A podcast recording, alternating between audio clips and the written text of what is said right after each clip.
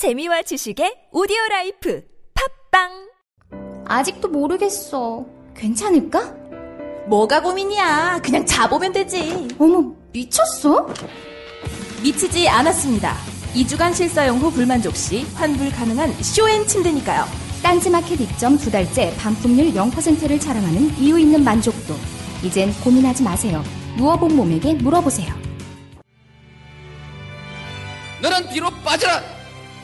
이 비겁한 교훈을 가르쳐야 했던 우리의 600년의 역사, 이 역사를 청산해야 한다. 권력에 맞서서 당당하게 권력을 한 번 쟁취하는 우리의 역사가 이루어져야만이 이제 비로소 우리의 젊은이들이 떳떳하게 정의를 얘기할 수 있고 떳떳하게 불의에 맞설 수 있는 새로운 역사를 노무현 대통령이. 말하는 설득과 소통의 원칙. 대통령의 말하기 위즈덤 하우스. 엄마, 나 가게 안 하고 싶은데. 너 너 너 가게 해봤니? 너 음식 만들어봤니? 인테리어는? 집기는? 일할 사람은? 운영은? 가게 자리는? 세금은? 너 돈이 있니? 나는 요술램프 몬스터 셰프다. 네가 원하는 모든 것을 들어주마. 맛집의 맛을 똑같이 만들어 주실 수 있어요? 맛뿐만 아니라 돈과 청음의 모든 비법을 알려주겠노라. 야하! 이젠 걱정 고민 끝. 네이버 검색창에 몬스터 셰프라고 쳐주세요. 상담 문의 02-458-8838 몬스터 셰프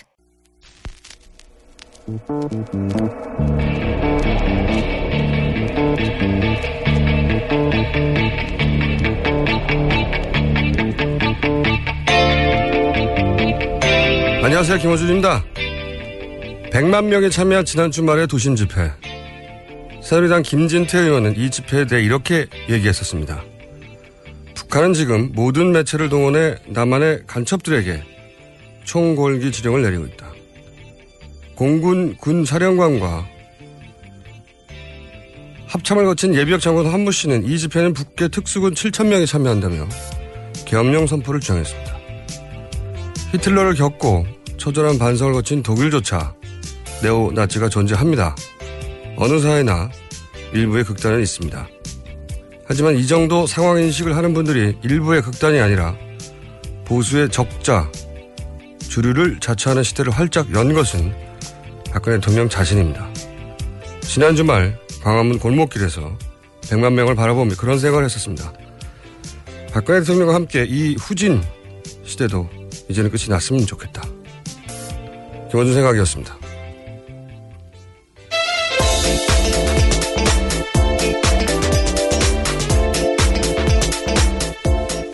자, 송채경화 기자, 오늘도 첫 순입니다. 안녕하세요. 네, 안녕하세요. 한겨레 21 송채경입니다. 집회 방송 진행한다고 제가 들었었는데, 하셨나요? 아니, 방송 진행은 안 했고요. 네. 집회에는 나갔습니다. 그때는 진행한다고 하진 않았었나요? 어, 진행을 원래 하려고 했었는데요. 네. 네. 어, 내부 사정상 저희 아. 안수찬 편집장만 진행하는 걸로 내부에서는 송채경화 기자 정도는 안 된다. 그랬나 봅니다. 100만 명.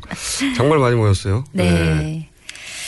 뭐첫 소식이 어쨌든 100만 명 모- 모인 소식인데요. 그 토요일에 서울 광화문 광장에서 박근혜 대통령 사퇴를 외치는 촛불 시위가 이제 100만 명의 시민이 모여서 이루어졌는데요. 이게 100만 명이냐 아니냐 이 얘기를 그렇죠. 해야 되겠죠? 네, 네. 경찰 추사는 26만 명이에요. 26만 근데 이제 명. 이게 좀 말이 안 된다는 분석이 나오는 게 지금 지하철 승하차 인원 집계를 해서 나온 이제 보도들이 있는데 이게 보면 새벽 12시 30분까지 이제 집계한 승하차 인원을 모두 합하면 한 170만 명이 된다고 하고요. 그날. 네, 기존의 이용객 수 한 70만 명 정도라고 해서 이걸 빼더라도 어쨌든 지하철 이용객만 100만 명이 넘는다. 네. 그리고 여기에 뭐 시내버스로 온 사람들, 광역버스로 오신 분들, 지역에서 관광버스로 오신 분들 걸어온 사람도 분들. 많아요, 지금. 네, 네. 걸어온 분들도 많고 이렇게까지 합하면 숫자는 뭐 100만 명에서 훨씬 더 늘어난다 이런 분석이 나오고 너무 있습니다. 당연한 게 지난번 기왕 오셨을 때 경찰이 뭐 경찰이 인정한 90만 사진하고 비교해 보면 네, 두 배, 세 배는 됩니다. 그리고 그, 그 주, 요 라인 막옆 골목에도 사람이 꽉 찼었잖아요. 그렇죠. 골목 네. 골목마다 사람이 꽉 찼죠.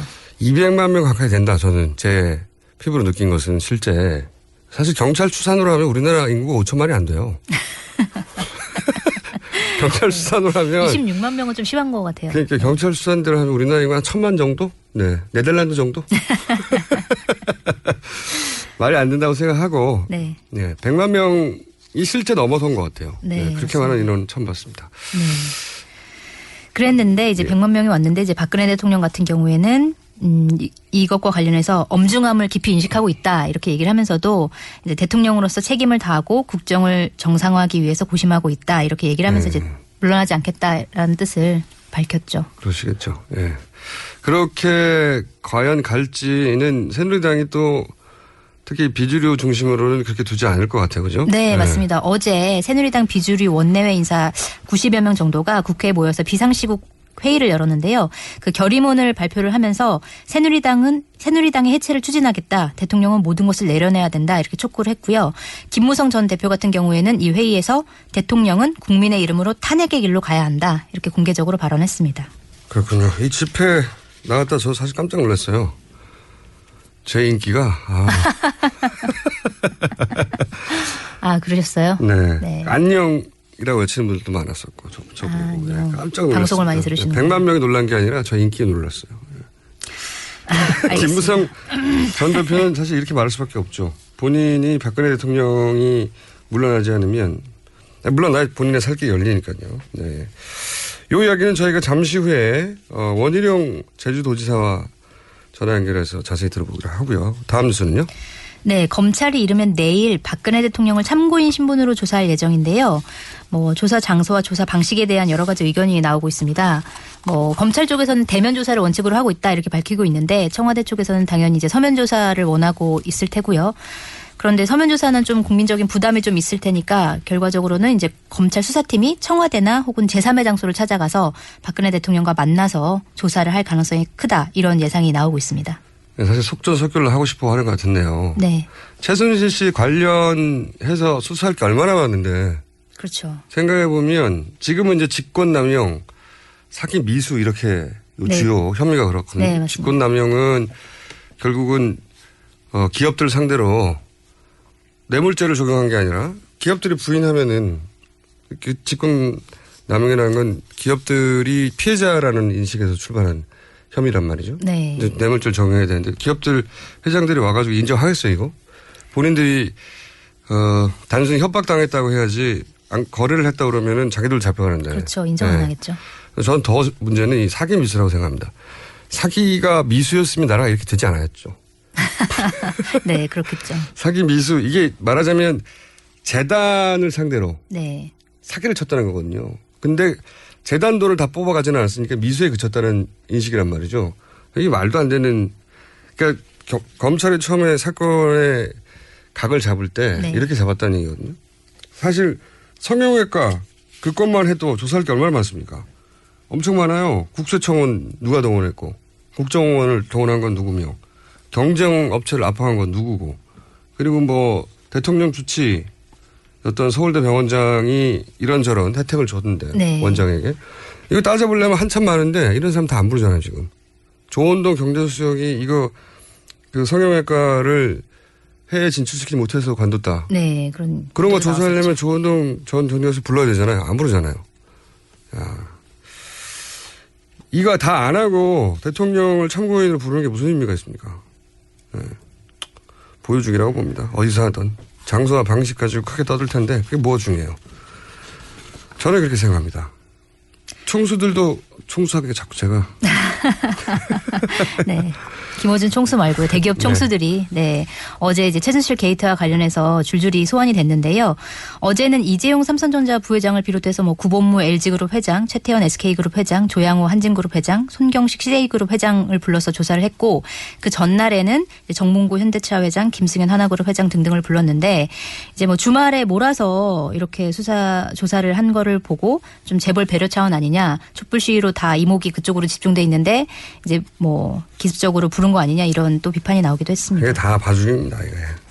그렇게 말할 수밖에 없어요. 롯데 하나 털려고 두 달간 검찰 몇십 명이 붙었었는데 이게 뭡니까? 재벌 총수를 다 불러서 주말에 다 끝내고. 협박 받았어요? 네, 협박 받았어요. 뇌물, 그럼 거꾸로 대가 받았어요? 아니요. 이렇게 끝나는 거예요, 이게. 그러니까 이렇게 빨리 끝나죠.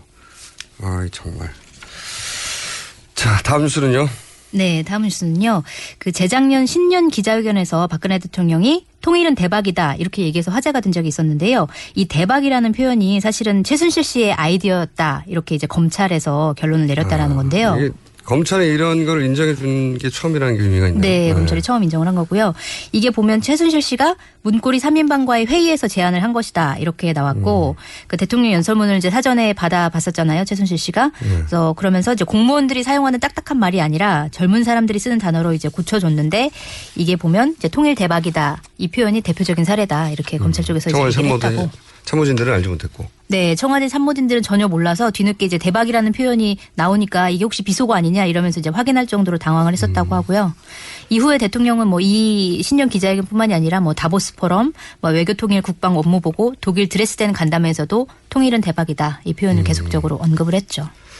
지난주에 사실 뉴스가 너무 많아서 네. 최순실이, 최순실을 덮고 있는 양상이라 크게 주목받지 못하고 지나간 뉴스 중에 하나가 성영길 민주당 의원이 주장을 했었죠. 해경 해체. 이 뒤에도 최순실 씨가 어, 최순실 있다. 씨가 있다. 그 근거로 해경 당시 이 정보 팀에서 어떻게 갑자기 해경 해체라고 하는 극단적인 네. 이야기가 나왔는지 알아봤더니 어, 얼마 알아보지도 않아서 최순실이 있다는 걸 그때 알았다는 거죠.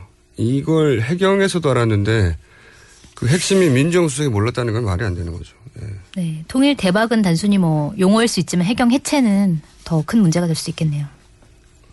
그렇겠죠?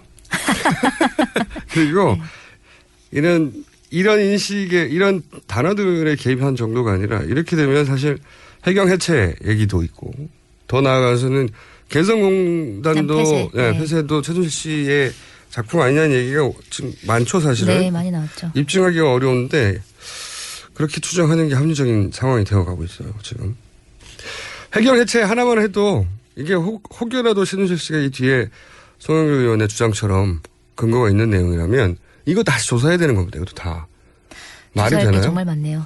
그런데 지금 당장 대통령을 한 번 검사 검찰들이 조사하지 또 부르겠어요? 한 번 하는 거 아닙니까? 지금까지 나온 것만 가지고 아, 이건 말이 안 된다. 벌써 정, 뭐 언론에서는 정점을 향해 가고 있다 라고 하는데 뭐가 정점이에요? 시작도 안 했는데 지금 제대로.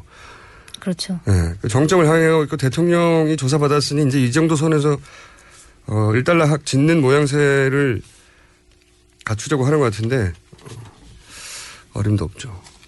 그럼 가만히 있으실 겁니까? 어떻게 하실 겁니까? 긍정자님. 일단 일단 화를 낼 거고요. 계속 주장하겠죠? 이게 말이 되냐고. 네. 다음 뉴스는요. 네. 네, 그 또 최순실 씨에 대한 내용인데요. 박근혜 대- 대통령이 해외 순방으로 국내를 비운 사이에 최순실 씨가 청와대 인사에까지 관여를 한 것으로 드러난 건데요. 그러니까 2014년 1월에 그 박근혜 대통령이 인도 스위스 해외 순방을 떠났을 때 청와대 내부에서 이 박관천 행정관이 이제 정윤회 국정개입 문건을 만들어서 이것과 관련해서 이제 청와대 내부에 내홍이 있었다고 하는데 이때 최순실 씨가 어, 청와대 민정수석실 파견 경찰들을 전원 교체하라 이렇게 음. 안봉근 전 비서관에게 지시를 했다 이런 보도가 나온 겁니다. 네. 처음에 저희가 초반에 이 뉴스들 전하면서 어, 국정에 개입하는 게 아니라 국정을 하신 거라고. 네. 이게 이제 그거를 입증하는 뉴스들이 나오는 거네요. 실제 본인이 교체할 수 있다고 생각하니까 비서관에게. 지시를 했고 네. 그게 비서실장한테 전달이 됐겠죠? 네, 안봉근 비서관이 이제 교, 교체 대상 경찰 11명의 야. 명단을 김기춘 전 비서실장에게 전달했다고 하고요. 근데 이제 청와대 내부에서 일괄 교체를 하면 좀 문제가 될수 있다 이래 이런 판단이 나와서 결국 박관천 행정관 등 일부만 경찰로 복귀시켰다는 네. 이게. 박관천 경정이 예전에 했던 인터뷰하고 수미상관이 되네요. 그때 박관천 행정관이 이제 이- 본인이 이렇게 좌천된 것이 최순실 씨의 지시라는 거는 알지 못한 채 네. 또 어떤 인터뷰를 했었었냐면 처음에는 이게 이게 문건을 작성하고 나서 내부적으로 큰 문제가 생겨서 처음에는 전원 교체한다느니 뭐 일부만 한다느니 그대로 있다느니 그 헷갈리게 계속 바뀌었다고 그랬거든요. 네. 근데 그 이야기가 여기 여기랑 맞아 떨어지는 거예요. 네. 그러니까 사실은 최순실 씨가 최순실 씨가 다 잘라라 그랬는데 어떻게 한꺼번에 다 자르냐 뭐 이런 얘기가 왔다 갔다 했다는 얘기죠. 본인은 박관천 경정은 듣기만 한 거죠. 그냥. 네. 근데 그 뒤에 본인을 포함해서 어떻게 교체되는 게 최순실 씨였다는 건 몰랐겠죠. 이번에 드러난 거네요. 네. 이거 이것도 조사해야죠. 이거 조사해야 되는데 언제 다 하냐고요. 네? 박관천 경정이 다시 불러 들어와서 네. 조사해야 되거든요. 불러 들어갔던 소리 없잖아요. 네, 아직 못 들었습니다. 그러니까 지금 무슨 정점을 향해 가고 대통령이 곧 수사를 받습니까? 뭐 조사 방식, 장소, 막 이거 가지고 크게 떠들 텐데 이게 뭐가 중요해요? 실제로 진실을 밝혀낼 수 있냐가 중요한데 이거 다 조사 안 할 거라고 봅니다, 제대로. 다음 뉴스 있습니까? 네, 국가정보원 간부가 안봉근 전 청와대 국정홍보비서관을 국정원 안전가옥에서 수차례 만나서 최준실 씨에 대한 국정원 내부 정보를 전달했다. 이런 증언이 나온 건데요. 아, 이거 큰 뉴스네요. 네, 큰 뉴스입니다. 또 국정원 직원을 통해서 우병우 전 청와대 민정수석한테도 비선으로 보고를 했고 또 국정원 다른 직원들이 최순실 씨에 대해서 조사를 하면 이를 차단을 했다. 아. 이런 정황이 나왔습니다. 그렇군요. 그러니까 일단 또 죄송합니다. 우병우 민정수석 아, 알고 있을 수밖에 없어요. 국정원의 정보나 네. 또 사장기관 감찰 정보를 다 모이는 곳인데 여기가 본인이 몰랐다고 말이 안 되죠. 네. 그러니까, 그렇죠. 그러니까 본인이 알고도 내버려 둔 거니까 이 양반도 큰 책임이 있는 거죠. 큰. 그렇죠. 그리고 뭐 정상적으로 보고를 받은 게 아니라 비선 보고를 받은 거니까요.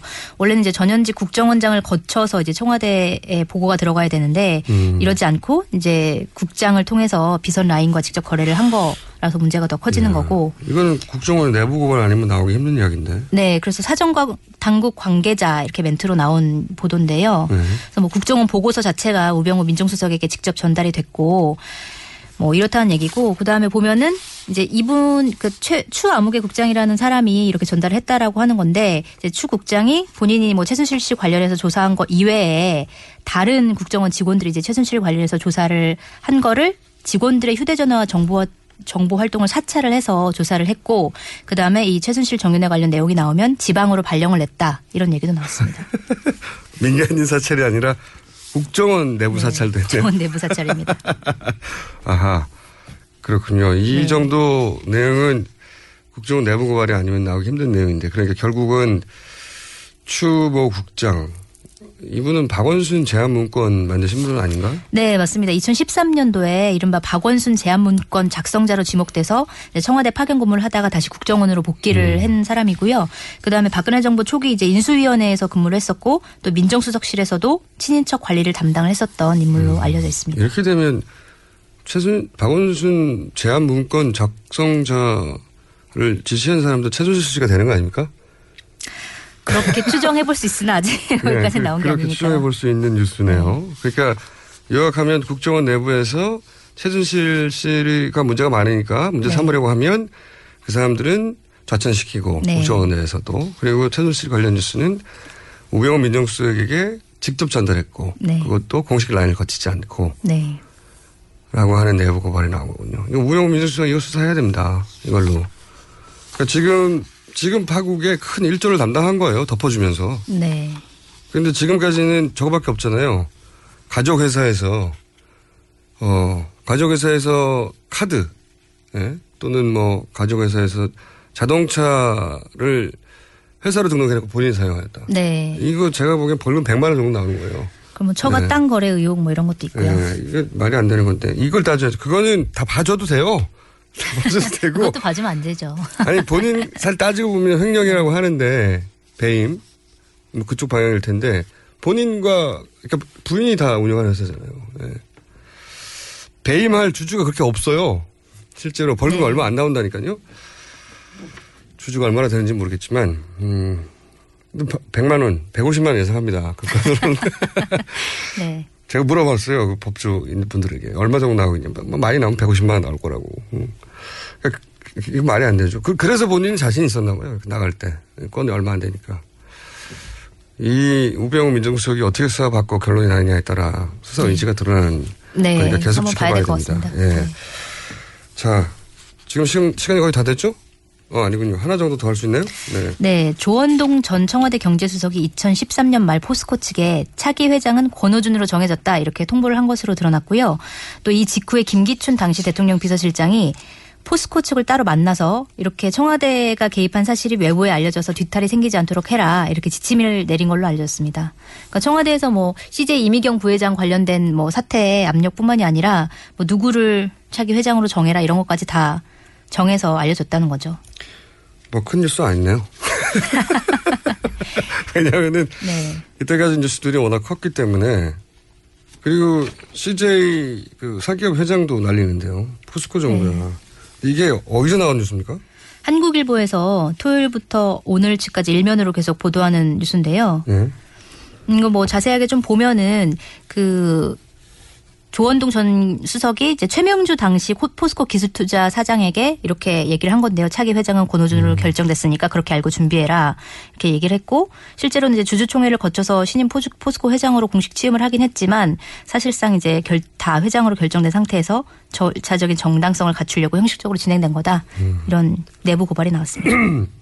제가 주말 워낙 이 뉴스들이 많이 쏟아져가지고 네. 최순실로 최순실을 덮는다 할 만한 뉴스들이 나오니까 제가 지난 주말에 어, 오늘 거론 안 하시길래 아 이거 꼭 나와야 되는 뉴스라고 생각한 게 자, 이 정윤의 문건 파동 네. 그때가 사실은 이 최순실 씨의 어, 파워나 실체가 드러날 사실 굉장히 좋은 기회였잖아요. 네. 그때 실제로 세계 일보의 경영진도 뒤바뀌고 뭐 그 보도를 했던 직원들 기자들 그랬죠. 네. 그렇게 결론이 났는데 그 문건에 우리가 전체를 보지 못했잖아요. 네. 세계일보가 그 문건을 이번에 네. 공개했죠. 근데 그 문건에 보면 이미 최순실 어, 권력서의 일이 그 얘기가 써 있었다고. 어, 거기 이미 나와 있어. 최순실 네. 씨가 그 문건에 이미 나왔었습니다. 그러니까 사실 이 문건도 다시 한번 우병우 민정수석 다 봤잖아요. 네, 그랬겠죠. 예.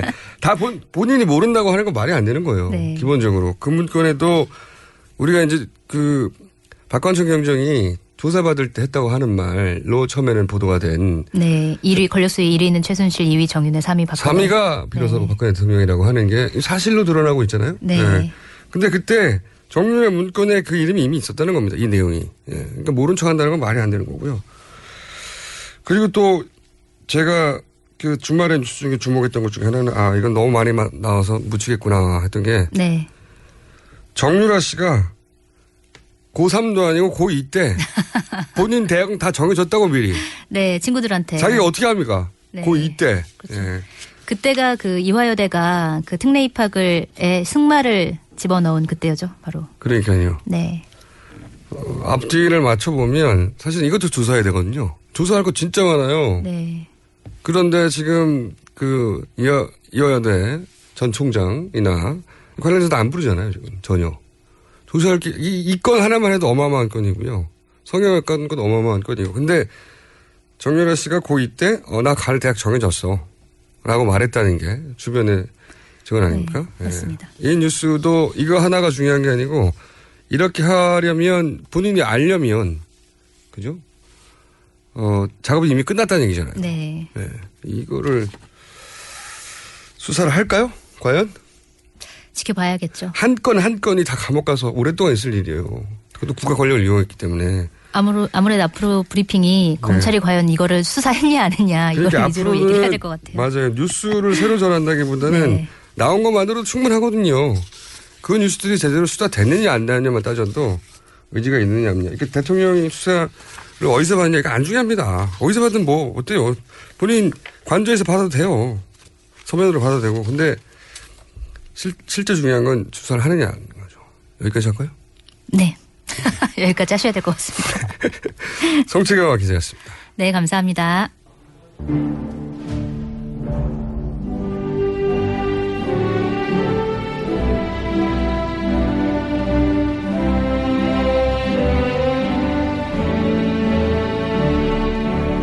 친애하는 국민 여러분 안녕하십니까 MB 요즘 막 시리에 빠진 우리 국민들이 진정으로 원하고 있는 거 그거를 저는 막 잘 알고 있습니다 막 그것은 바로 군주라면 군주다워라 만인 지상이라 하려면 만인 지상답게 좀 할 수 없느냐 그래 놀더라 좀 크게 놀아라 그런 생각을 막 하고 있다는 확신을 저는 막 가지고 있는 겁니다 이게 말이야. 그 지위가 있고 이신이 있지. 쪼잔하니 그게, 그게 뭡니까?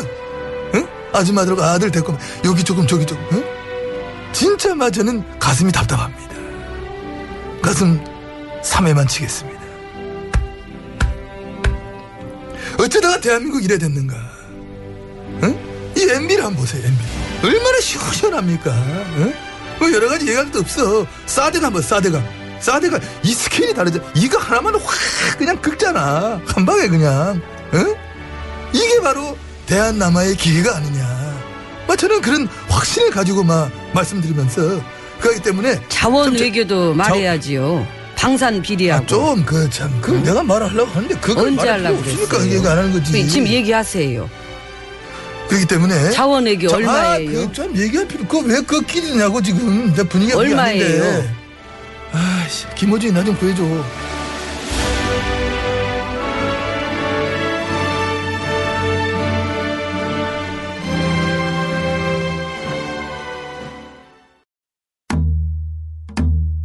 태산이 높다 하되 하늘 아래 매이로다. 오르고 또 오르면 못 오를 리 없건만은 사람이 제 안이 오르고 뇌만 높다 하나니 영어가 어려운들 하늘 아래 말이로다. 백일 좀3 듣고도 들으면 안 들으리 없건만은 사람이 제 안이 듣고 영어 탐만 하나니. 한국 최고의 외국어 라디오 방송 TBS EFM 101.3 Korea's number one foreign language station, TBS EFM 101.3.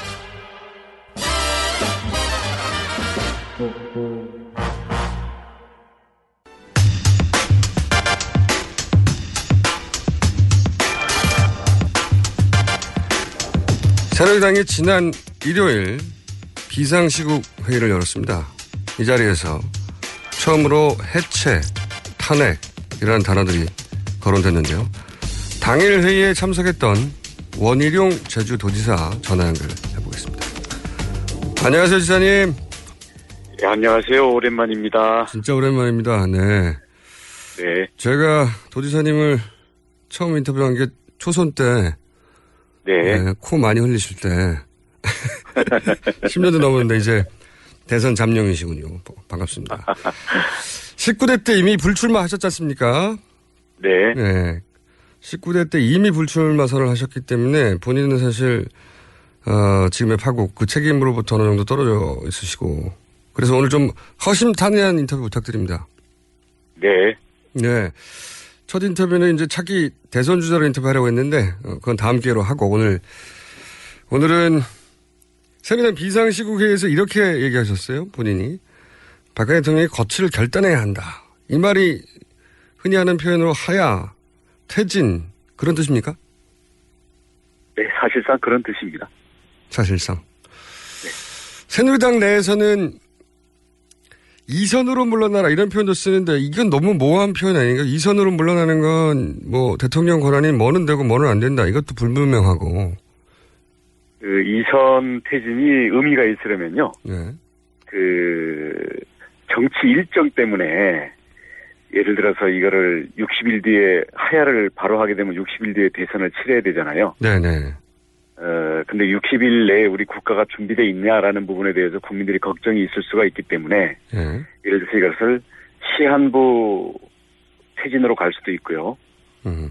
아니면 여야가 합의하는 정치 일정까지의 의전적 역할만 수행을 하면서 내치든 외치든 실질적인 대통령의 내용적인 직무에 대해서는 총리에게 모든 것을 맡기는 이런 것들이 전제가 된다면 이선 후퇴도 네. 뭐 우리 국민이 그게 가장 현실적이고 지혜롭다라고 하면 못할 건 아니죠. 근데 네. 지금 이야기되는 이선 후퇴라는 것은 대통령이 헌법상 권한은 다 행사하겠다 이런 식의 전제가 깔려 있기 때문에 네. 아 이것은 지금 대통령을 수행할 자격이 없다라고 국민이 판단 내린 거에 대해서 버티기로구나 네네. 이렇게 받아들여지기 때문에 설득력이 없는 거지요. 네. 이선호태라고 하는 모호한 표현 말고 이제는 하야 퇴진하는 게 맞다고 이제 생각하시는 거죠.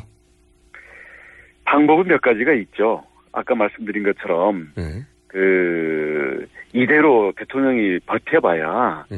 실제로 기능을 할 수가 없거든요. 예. 아, 그렇기 때문에 임기를 굳이 채우겠다라는 것은 무모한 오히려 국가 기능에 문제가 될 수 있을 것 같고요. 어떻게 에, 우리 어, 혼란은 최소화하면서 이것을 빨리 끝낼 수 있겠느냐? 그리고 가장 현실적인 방법이 무엇이겠냐. 그런 면에서 어, 대통령은 결단을 내려야 되고요. 여야는 정치 일정을 합의해서 제시할 필요가 있다고 봅니다.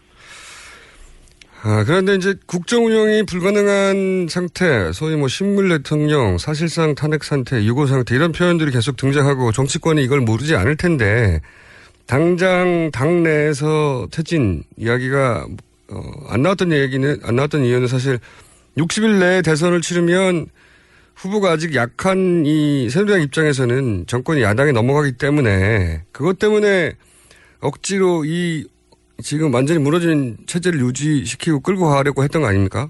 당내에서 이선이란 말을 하고 그랬던 건그 계산은 네. 두 번째 문제고요. 우선 이 국민적인 그 대다수 국민들의 판단이 내려졌기 때문에 네. 이제는 그 민심에 승복을 하고 그 다음 길을 찾는 게 맞는 게 아니냐 이런 인식이 새누리당 내에서도 이제 많이 확산이 됐습니다. 음, 그렇군요.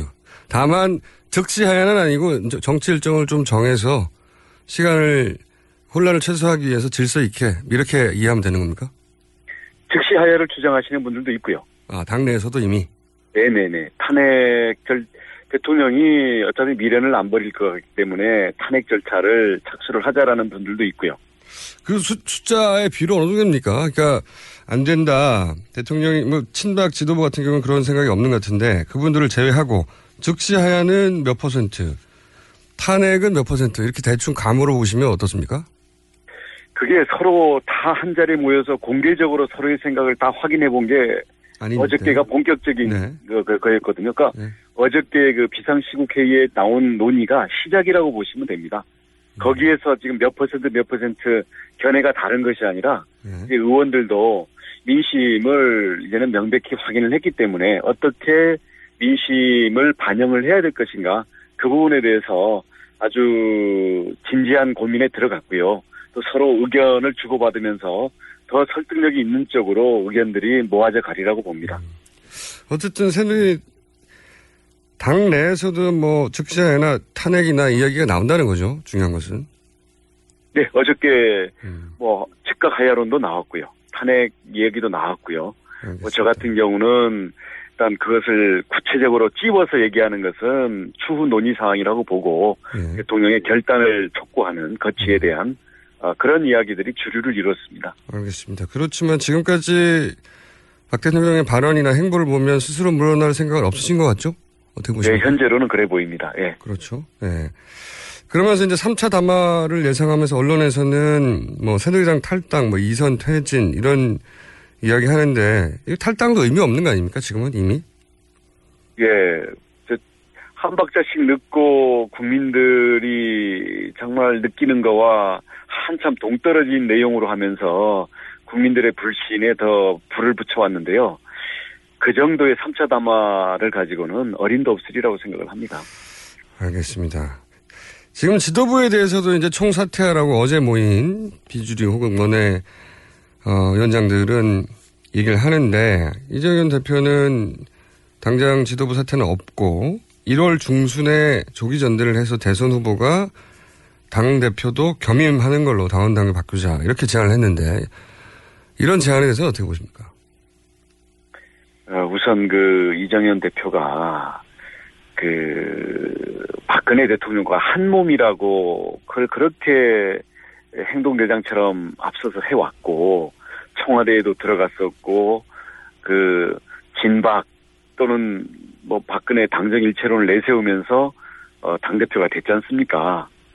그러면 대통령 이 정도 됐으면 책임을 지는 최소한의 염치가 있어야 되고요.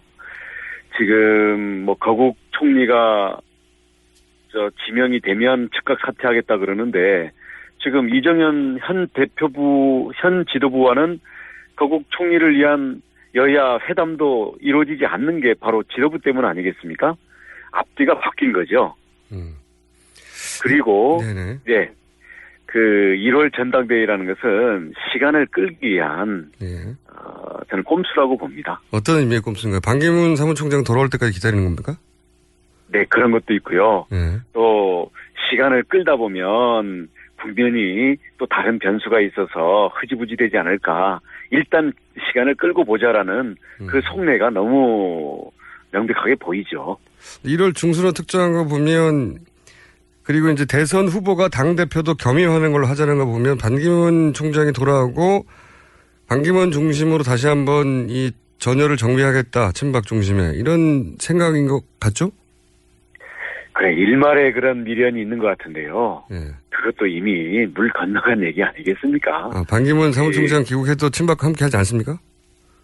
어, 저는 함께 그 상식적인 판단을 가진 분이라면 네. 어, 이미 국민이 뭐랄까요 그 어, 뭐랄까요 사망 선고를 내린 친박에 같이 하겠습니까? 네. 이 친박만 모르는 친박의 진실이죠. 반기문 사무총장하고 인연이 좀 있으시잖아요. 혹시 최근에 이야기 못 들어보셨어요? 아, 어, 지난번 대주 포럼에 네. 그 정식 초청돼서 오셨던 게 어, 가장 최근에 뵌 거고 네. 그 후로는 뭐 연락을 주고받는 정도의 사이는 아닙니다. 아, 그렇습니까? 아, 이제 대통령도 그렇고 사실 당 대표도 그렇고 스스로 물러나지 않으면 강제할 이제 법적 근거, 법적 근거도 없고 당연 당국 근거도 없는데 어, 이대로 계속 가면 결국은 야당이 탄핵안을 발의하지 않을 수 없는 국면까지 갈 수 있습니다. 실제 지금 네. 보면. 그럼 여당 의원들 중에 이 탄핵에 동의할 의원들이 이제는 있을 거라 보시는 거죠? 지금 야당이 171석인가 되니까 29명이 찬성을 하면 네. 3분의 200명이 되는 것 같거든요. 네네.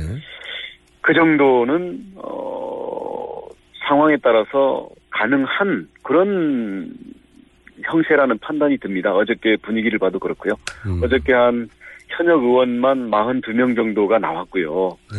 그리고 그 이 지금 당 지도부에서 초선 의원들은 별도의 집회에 나가지 말라라는 엄명을 내려가지고 초선 의원들이 네. 어저께 어뭐 4명인가 밖에 안 나왔더라고요. 근데 초선 의원들이 현재로야 당 지도부가 그 그냥 아주 그 눈을 부릅뜨고 어, 얘기하는 것들에 대해서 좀 위축이 되어 있는지 모르겠지만 우리 민심을 거듭 확인하게 되면 어, 초선들도 결국 어, 민심의 큰 흐름에 어, 동참할 수밖에 없을 거라고 생각을 합니다. 29명 정도는 어제 분위기로 봐서는 충분히 채워질 것 같다. 이렇게 전망하실 정도군요, 지금 분위기가. 네네 그렇습니다. 이 대목에서 사실 대통령 책임도 제가 여쭤보지 않을 수 없는데 2차 사과 담화를 보면 특정 개인의 비리라고 하니 안타깝다. 이건 본인은 상관없다는 뜻이거든요. 이게 대통령이 최순실 씨 전, 전액을 몰랐다고 보십니까? 저는 대통령 자신이 모든 걸 지시했다고 봅니다. 어, 최순실에게 그 위임하는 것도 대통령이 최순실에 대한 어떤 신뢰나 맹목적인 그 이, 뭐랄까요 그 맹종 같은 거를 측근들이 확인했기 때문에 그걸 따른 거지 대통령이 이, 그런 절대적인 신뢰나 그거에 따른 어떤 이 억압적인 분위기가 없다면 이런 사태가 일어날 수가 없죠. 그런 면에서는 꼬리, 꼬리 자르기가 불가능하고요. 그 대통령이 지금 사태의 그 몸통입니다. 네. 불과 한 달 전에 이런 인터뷰가 가능할지 상상도 못했을 텐데, 네. 도지사님도 이제는 이렇게 말해야 된다고 생각하시는 거죠, 좀 공개적으로. 아니 그동안 지켜보고 있었던 거고요. 예. 설마 설마 했던 거죠. 한 달 전만 해도 우리 근데 어차피 그, 그 태블릿이라는 예. 이건 뭐 이건 뭐 그 부인할 수 없는 증거가 나온 것이고 그, 이, 그 이후에 파도 파도 끝이 없는 그런 사실관계들이 나왔기 때문에 그것을 놓고 저도 상식적으로 판단을 하는 거죠. 알겠습니다. 대통령 본인이 몸통이다. 새누리당 해체 얘기는 어떻습니까? 이 해체 이야기 나오는데 이게 구체적으로 어떻게 하자는 건지 모르겠어요. 이게 비박 어, 어제 모이신 분들 중심으로 탈당을 해서 새로운 원내 정당을 만드는 건가요? 아니면 이제 친, 친박도로 나가라고 하는 건가요? 이게 어떻게 하자는 거죠? 어, 우선, 지금 당 해체는 그런 것들을 다 포함한, 아, 그런 건데요. 예. 아무튼, 그, 뭐, 친박들, 비박들이 어떻게 되느냐라는, 끼리끼리의 얘기가 그 앞, 그 앞에 서게 되면 이건 또, 어, 안 맞지 않습니까? 그렇기 때문에 새누리당이라는 지난번에 박근혜 대통령을 어, 국가를 잘 이끌 테니까 뽑아달라고 국민들에게 선거운동을 했고 그 이후에 정말 비상식적인 행태가 계속 있었는데도 친박은 그것을 엄호하느라고 돌격대 역할을 했고요. 비박은 힘이 딸리지 힘이 없다라는 이유로 사실 그 부분들에 대해서 그 유효한 견제를 못했던 거고요. 이런 것들 때문에 새누리당이라는 그 공통점으로 묶여져 있는 현재의 그 정치의 역사적인 그런 이 집합체를 어, 해체를 하자 법적으로도 해산을 하고 그리고 여기에 있었던 과거의 모든 역사적인 우리의 그 유물들에 대해서 청산을 하자라는 거죠. 그 후에 어떻게 될지는 그건 이제 국민들에게 맡기고 가겠다라는 거죠. 어, 그 비장한 각오는 알겠는데, 이제 국민들이 보기에 구성원이 그대로면 이름을 바꾸고 뭐 법적 천성을 하고 해도 구성원이 같으면 같은 정당을 보지 않겠습니까? 예를 들어 전혀 다른 이름. 당연히 그렇습니다. 예. 그렇습니다. 그렇기 때문에 뭐당 쇄신이니 재창당이니 그런 얘기를 안 한다는 거고요. 예. 인적 청산 플러스 어, 정말 건강한 보수로 국민들이 신뢰할 수 있는 정직하고 깨끗하고 어, 국가를 위해서 제대로 이번 그 박근혜 대통령처럼 엉터리가 아니라 제대로 일을 할 수 있는 그런 인물들과 진영으로 완전히 해체 모여를 다시, 다시 해야 되는 거죠. 그러면 이제 구성원도 이, 이 해체 이야기에는 지금과 같은 구성원으로 그대로 가지는 않을 것이라는 전제가 깔려 있는 거네요. 그렇기 때문에 해체라고 얘기를 하는 거죠. 안 그러면 재창당이라고 얘기를 할 겁니다.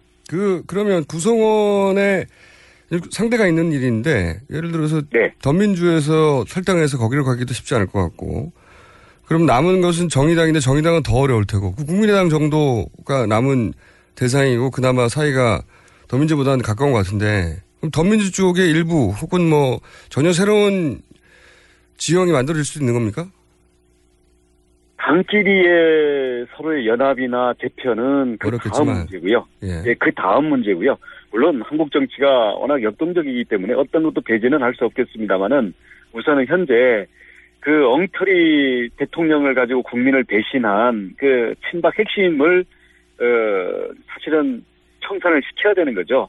그 이후에 과연 한국의 정치 이 판도가 어떻게 가야 되는지에 대해서 어 정말 그 국민의 뜻도 듣고 그리고 청산해야 될 부분들에 대한 청, 철저한 청산을 하는 과정에서 어, 어떤 진용이라 해야 되는지에 대해서는 서서히 그림이 나오지 않겠나 그렇게 생각을 합니다. 알겠습니다. 그러면 이제 국민의당이나 더민주 일부 탈당파의 합류도 배제할 수 없겠군요. 그 정도는 그건 정말 한참 뒤에 먼 이야기죠. 먼 이야기. 지금에 네. 집중할 문제는 아니라고 봅니다. 알겠습니다. 그런데 이제 김무성 전 대표, 유승민 전 대표, 전 원내대표 다들 이제 지금 이 비박, 이 모임에 어, 주축인 분들인데 이분들이 결국은 친박 좌장, 선대본부장, 비서실장 이런 일을 하신 분들이란 말이죠. 지금이야 사이가 안 좋은데 그런데 지금 사이가 안 좋다고 해서 자신은 책임이 없는 양 하고 다음 대선에 자기 뽑아달라 하는 거 이건 문제 있는 거 아닙니까? 부식이 어떻습니까? 그 부분에 대한 철저한 반성과 네. 청산 과정이 있어야 되리라고 봅니다. 반성하면 김무성 전 대표나 유승민 전 원내대표도 이번 대선에 나와도 되는 겁니까? 아, 그 부분에 대해서는 지금 과연 어느 정도 그 관여가 돼 있었고 아니면 방관을 했는지에 대해서 어, 아직 저희들이 정확하게 알지를 못하거든요. 그래서 그 부분에 대해서 뭐 미리 다 단정을 짓고 단죄를 할 필요는 없다고 생각이 들지만 그 부분이 어물쩍 넘어갈 수는 없는 부분인 건 확실합니다. 그렇죠. 예. 뭐 아니 네. 일반 보직이었으면 모르겠는데 본인이 이제 선거를 총괄했고 한 사람은 비서실장을 했기 때문에 네. 이분들이 나는 최순실 이름만 알았고 실제로는 몰랐다 이렇게 말한다고 책임이 면해지는 건 아니지 않습니까? 그 당시 2007년에 예. 이명박 후보와 박근혜 후보가 사실은 이 최순실 그 정윤의 문제를 놓고도 어 사실은 굉장히 후보 검증과 공방이 있었지 않습니까? 그때 이미 그때 예 그때 오고 갔던 그 발언들이나 행태들에 대한 철저한 재검증이 필요하다고 봅니다. 그때 지사님도 한나라당 대선 후보로 나가셨어요. 다들 잊, 잊었겠지만 저는 기억합니다. 네네. 그때 한가운데 앉아 계셨는데 물론 득표는 얼마 못하셨지만 그 이명박, 박근혜, 원희룡 이렇게 앉아 있어요. 어, 제, 제 사진 네. 기억납니다. 그러니까 그때 대선 후보로 나오셨었기 때문에 그때 최순실의 이름이 왔다 갔다 하는 거를 듣긴 들으셨죠 이미. 뭐랄까요? 뭐, 그 정도의 정보력 같은 게 있을 정도는 아니었기 때문에, 네. 그때, 아무튼 뭐, 최태민, 그, 그때는 최순실보다는 최태민과 뭐, 정윤회 이쪽으로 그 초점이 많이 맞춰졌던 것 같아요, 기억에. 네. 어떤 그런 이름들이 왔다 갔다 본인이 직접 당선자는 아니었지만 네. 양 진영에서 이제 양 두 거대 진영에 싸울 때 본인이 예. 본인 캠프에 제가 기억하기로는 남경필 당시 의원 한 사람 달랑 있지 않았습니까? 두 분이 했던 걸로 기억하는데. 네, 어쨌든 듣긴 들으셨죠 그때? 이런 그런 저런 이야기. 당시에, 그, 뭡니까, 그 뭐, 그 신사동에 뭐 비밀 사무실이 있다는 등, 뭐 등등등, 재산 형성 과정에 문제가 있다는 등 그런 얘기들이 나왔었는데 이게 당시에 그 친박 그 캠프에서 아주 격렬히 반발하고 반격하고 이러면서 넘어갔던 것 같아요. 거기다가 경선에서 박근혜 후보가 당시에는 패배했기 때문에 넘어갔던 것 같습니다. 예. 알겠습니다. 10년 전에 나왔던 얘기를 지금 김무성, 유승민 이 두 분이 지금 유력한 원투 펀치인데요. 이 두 분이 과연 적당히 모른다고 하고 혹은 어 자기도 잘못했다고 하고 다시 대선에 나오는 게 맞는가? 이번 대선 쉬어야 되는 거 아닌가? 이런 생각도 하는 사람이 많습니다. 아닌가요? 네. 거기까지 말씀 못 하시는군요. 있군요. 네. 네, 네.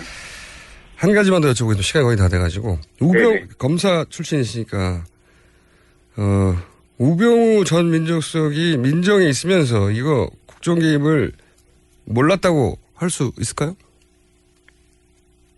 그렇다고 한다면 허수아비 민정수석일 텐데 누구나 다 얘기하고 본인도 그 얘기하는 것처럼 실세 민정수석이었잖아요. 네.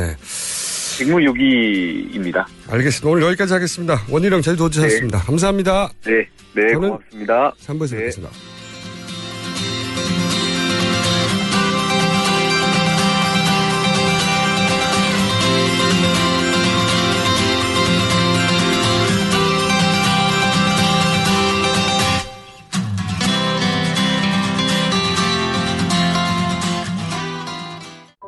어머니 또 감기 드셨어? 사들인 온열 매트가 몸에 잘 안 맞으신가? 네, 거기서 주무시고 아침에 일어나면 몸이 많이 찌뿌둥하시대요. 기력도 없으시고. 결국 전자파 문제가 큰 것 같네. 가만. 우리 회사 김대리가 요번에 온열 침대를 샀는데 유지비도 저렴하고 밑에 열선이 없어 전자파가 아예 제로라던데? 정말요? 침대 이름이 뭐래요? 김대리가 구매한 침대는 다존 군불 침대입니다. 기분 좋은 따뜻함 군불 침대. 구매 문의는 0222453531, 0222453531. 야, 이 부장! 네가 부장이면 땅이야? 뭐뭐뭐뭐 저 인간 저건 쟤 오늘도 술술 풀리고 안 먹고 회수 갔냐 내일도 신체 상태로 출근하겠구만 아 아유 고려 생활 건강 술술 풀리고 음주전 한포가 당신을 지켜드립니다. 특허받은 천연 유래 성분 숙취 해소제 술술 풀리고를 은하계 최저가로 딴지마켓에서 만나보세요.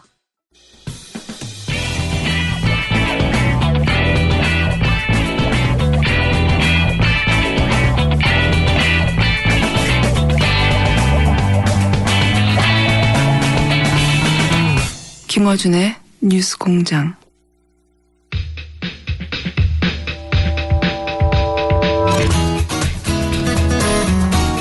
네. 김어준 뉴스 공장 3부 첫 번째 순서입니다.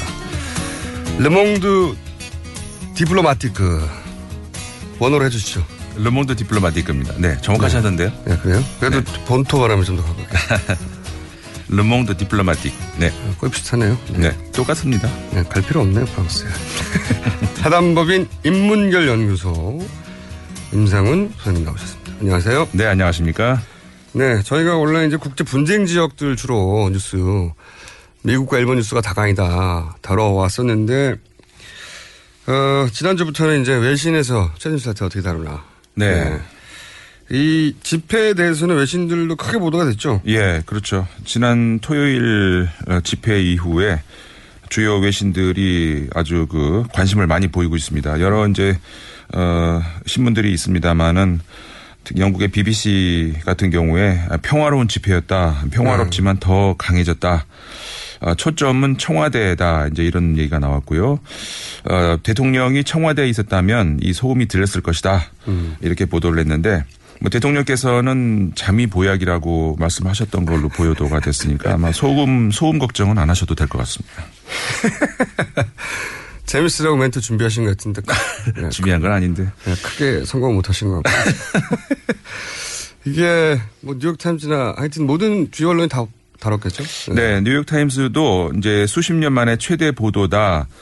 아, 최순실 국정농단 파문뿐 아니라 역사 교과서 국정화 문제, 그다음에 한일 위안부 합의에 대한 비판도 있었다. 아, 광신적 종교 지도자, 우리말로 이제 광신적 종교 지도자로 이제 했습니다만은 cult leader라고 외국 언론에서는 계속 나오죠. 아, 딸인 최순실 씨가 이제 관련이 돼 있다 이런 얘기 계속 나오는데, 아, 뭐 다른 로이터라든가 워싱턴 포스트 다 비슷합니다. 그 아, 국민적 분노에 불을 지폈을 뿐이고 대통령 사과가 먹혀 들어가지 않았다 이런 내용. 아, 워싱턴 포스트 같은 경우는 지방에서 차를 대절해서 상경을 했고 뭐 중국 언론들 어, 인민망 그다음에 신화통신 신화통신 같은 경우에는 서울행 어, 기차표가 모두 매진이 됐고 전세 버스도 모두 동이 났다 이런 내용까지 나왔고요. 이제 그런 내용들 통해서 이제 그 인원이 그러니까 과연 뭐 몇 명이 모였는가 어저 대부분의 외신들이 어 수십만 근데 이제 우리나라 언론에서 했던 것과 그대로 경찰 추사는 26만인데 어 주최 측에서는 100만으로 평가하고 있다 이런 내용들이 나왔습니다. 사실 그 외신 기자들도 많이 왔더라고요. 저도 보니까. 네. 이게 봐도 숫자는 26만이라는 건 말이 안 된다는 건 스스로도 알거든요. 말이 안 돼요, 말이. 네. 그렇죠. 사실 그 현지 현장에 가 보면은 골목 골목으로 이제 빽빽하게 모여 있는 것이 광화문 앞에만 있었던 건 아니거든요. 그러니까요. 그 광화문을 향하는 모든 길목이 다 찼기 때문에 네. 저는 그렇게 많은 인원들을 본 것도 처음이고 참가해 보신 분들은 보셨겠지만 도보 인원이 굉장히 많았습니다. 생각 외로 네. 대중교통 이용이 아니라 도보로 이용하신 분들이 굉장히 많았기 때문에 이 대중교통이 몇 명이 이용했는가로 어, 나올 수 없는 그런 통계가 또 굉장히 많이 있습니다. 그때 뭐 교통 통제가 되니까 네. 걸어가신 분도 되게 많거든요. 미리 네. 내려가지고. 근데 이제 저는 굉장히 크게 이 외신들도 그 현장 온 외신 기자하고도 몇 명 만나봤는데 그 보도될 수 있는 게 보도 어, 포커스가 될 수 있는 게 이 정도 인원이 모이면 제가 그 해외 예를 들어 샤를리 앱도 사건 때 네. 어, 그 프랑스 풍자 잡지를 이제 테러 해가지고 한 11명 사망하고 그, 그때 뭐 2차 대전 종전 이후에 최대 인파가 모였다. 파리에서. 그, 그 행진 저도 그때 참여를 했거든요. 아, 그때 거기 계셨어요? 저는 궁금하면 가야 됩니다. 아, 대단하십니다. 네. 동양인 거의 없었는데 한 명도 못 봤어요. 뭐 있긴 있었겠지만 제가 걸어갔던 길에는 한 명도 없었는데 근데 그 이렇게 이제 해외 큰 규모의 집회들이 열리고 그리고 뭐 파리만 하더라도 그 예를 들어서 아랍 지구의 테러가 테러가 아니라 집회 같은 나면 굉장히 과격하거든요. 네, 그렇죠. 우리, 우리나라는 될 것도 아닙니다. 실제 자동차 불 지르고 뭐 상점도 깨고 하는 게 장난 아닌데 이 정도 많은 인원이 모여서 이 정도로 조용하고 질서 정연하고 휴지 하나도 없이 끝나는 집회는 이게, 이게 불가능에 가까운 거예요. 정말로. 네, 그, 그 점은 외신들도 굉장히 의아했던 것 같아요. 이 정도 왔으면 충분히 어디 뭐 약간의 그 충돌도 있고 뭐 가게라든가 피해를 볼 수 있는 이런 여지가 분명히 있거든요. 저 항상 있어요. 유럽에서도 네. 그런 게 있는데 어 당일날 집회가 끝난 뒤에 그 광화문을 보신 분은 아시겠습니다만은 무슨 청소해 놓은 것 같이 이렇게 깨끗해졌었거든요. 본인들이 다 들고 갔어요. 네, 그게 외신들도 굉장히 의아했던 그런 보도들 그런 것들이 나왔습니다. 사실 저는 그 인원보다 이 많은 인원이 도심 한가운데서 꽉 모여서 사실 사건 사고 없이 어디 보통 가게들 털리고 그러거든요. 그, 렇죠 맞, 맞습니다. 유럽 서구 유럽에서도 있긴 있습니다. 맞습니다. 네. 평화적인 집회에도 가게 털리고 아니면 자동차가 찌그러지고 음. 자동차에 불 지르고 간다든가 꼭 있어요. 있는데 가게들은 장사가 굉장히 잘 됐다고 해요. 아, 덕분에 그 광화문 일대에 네. 경기가 아주 풀리고 있다는 그 저는 그 점이 가장 자랑스러워요. 많이 모였다는 것보다 많이 모이지 않을 수 없죠. 이 정도 됐는데. 근데 많이 모였다는 것보다 그 정도 숫자가 모였는데 그렇게 질서 정연하고 휴지 다 주워가고 경찰들하고 이렇게 충돌이 있을 것 같으면 사람들이 말렸어요. 알아서. 실제. 그러니까 좀 학습 효과이기도 한 것 같아요. 그렇죠. 어떤 학습 효과이냐면 이 집회가 조금이라도 문제가 생기면 그걸 빌미로 또 폭력 시위라니 하면서 국면 전환을 시도할 것이다. 그 분명히 있었을 겁니다. 네, 그런 것들을 국민들이 이제 너무 잘하는 거죠. 음. 그래서 스스로 아무도 안 시켰는데 자제하고 그런 일이 있을 것 같으면 스스로 막고 일부가 이제 방- 경찰 방패를 뺏었는데 돌려주라. 네. 이게 오히려 그 시위대 측에서 나왔다 그러죠. 그런 얘기가. 그리고 경찰 그 한 사람이 고립돼 가지고 그 중에 한 사람이 경찰 헬멧을 팡 때렸어요. 그래도 주변인 사람들이 그 때린 사람한테 막 뭐라고 하고 왜 그러냐고 막 굉장히 자랑스러운 겁니다. 네. 그렇습니다. 아, 그 얘기 하다 보니까 제가 그동안 참여했던 이 좀 센 것만 말씀드려 볼까요? 네. 희한한. 예를 들어서 1991년 6월 27일 유고 연방이 말이죠. 당시 슬로베니아 크로아티아 독립한다고 침공을 했어요. 어, 독립하지 말라고. 연방이 해체되니까. 슬로베니아로 침공했는데 제가 그때 유고 갔어요. 그때도 가셨어요? 91년이었는데 여름에 헝가리에서 기차 타고 그때 대포 쏘고 난리 났었는데요. 네. 전쟁 초기에 기차는 다녔어요. 궁금한 거야. 가봐야 돼. 대포 소리를 빵빵 들으면서 탄 기억이 나고. 어, 그리고 그래서 아르파트가 94년에 제리코, 성령의 여리고, 여기 돌아왔었거든요. 그때 네. 팔레스타인 지역에 제가 그때 가면 집에 막 총알 잡고 난리 났어요. 그때 난리였고. 예루살렘에 묵었던 그 앞에 기관총 든 군인들이 서 있었거든요. 숙박 없었는데 그냥. 예. 어, 제가 갔던 해에도 차량 폭파 몇개 있었죠. 터키 쿠르드족, 예, PKK, 예. 93년 동남부에 서로 죽인의 산이 교정 크게 나왔습니다. 모든 분쟁 지역에는 안 가보신 데가 없군요, 진짜로. 궁금해요, 저는. 이야. 궁금해서 가봐야 돼요. 예, 물론 그 전쟁 한가운데는 안 들어가지만 근처라도 가봅니다. 예. 그, 그 외에 여러 가지 집회, 큰 집회, 세를리앱도 크네? 가야 돼. 그런데 우리나라 같은 집회는 없었어요. 맞습니다. 대단합니다. 네. 그건 정말 인정을 네. 어, 해야 될 것 같아요. 숫자가 아니라 이, 렇게 많은 사람이 어떻게 이렇게 질서정연하지? 이거 정말 자랑스럽게 생각해야 됩니다. 네. 자, 외신이 또 어떤 보도들을 했습니까? 그 프랑스의 리베라시옹이라는 신문이 있습니다. 8일자 네. 기사에서 어, 국내 한 전문가의 말을 인용을 해가지고 어, 박근혜 대통령이 이 스톡홀름 증후군이 있다는 그런 내용의 보도를 했거든요. 스톡홀름 증후군요? 네. 인질 아닙니까, 이게? 인질. 예, 스톡홀름 증후군이라는 것이 이제 뭐 잘 아시는 분들 계시겠지만은 그 인질로 잡혀 있는 상황에서 시간이 지난 후에 자신을 인질로 잡았던 그 사람에 대해서 어떤 연민의 정 혹은 어떤 뭐 사랑의 감정 이런 게 이제 생긴다는 어떤 그런 심리학적인 그런 저 증상을 일컫는 건데 과거에 그 최태민 씨 와 그 어, 박 대통령이 대통령이 되시기 전에 그때 하던 관계 이런 것들을 심리학적으로 스톡홀름 증후군이다라고 하는 그런 분석이 나오고 있다는 그런 어, 기사를 내보냈어요. 8일자 신문에. 어, 심리적 분석까지 더 하는 거군요, 이제 외신에서.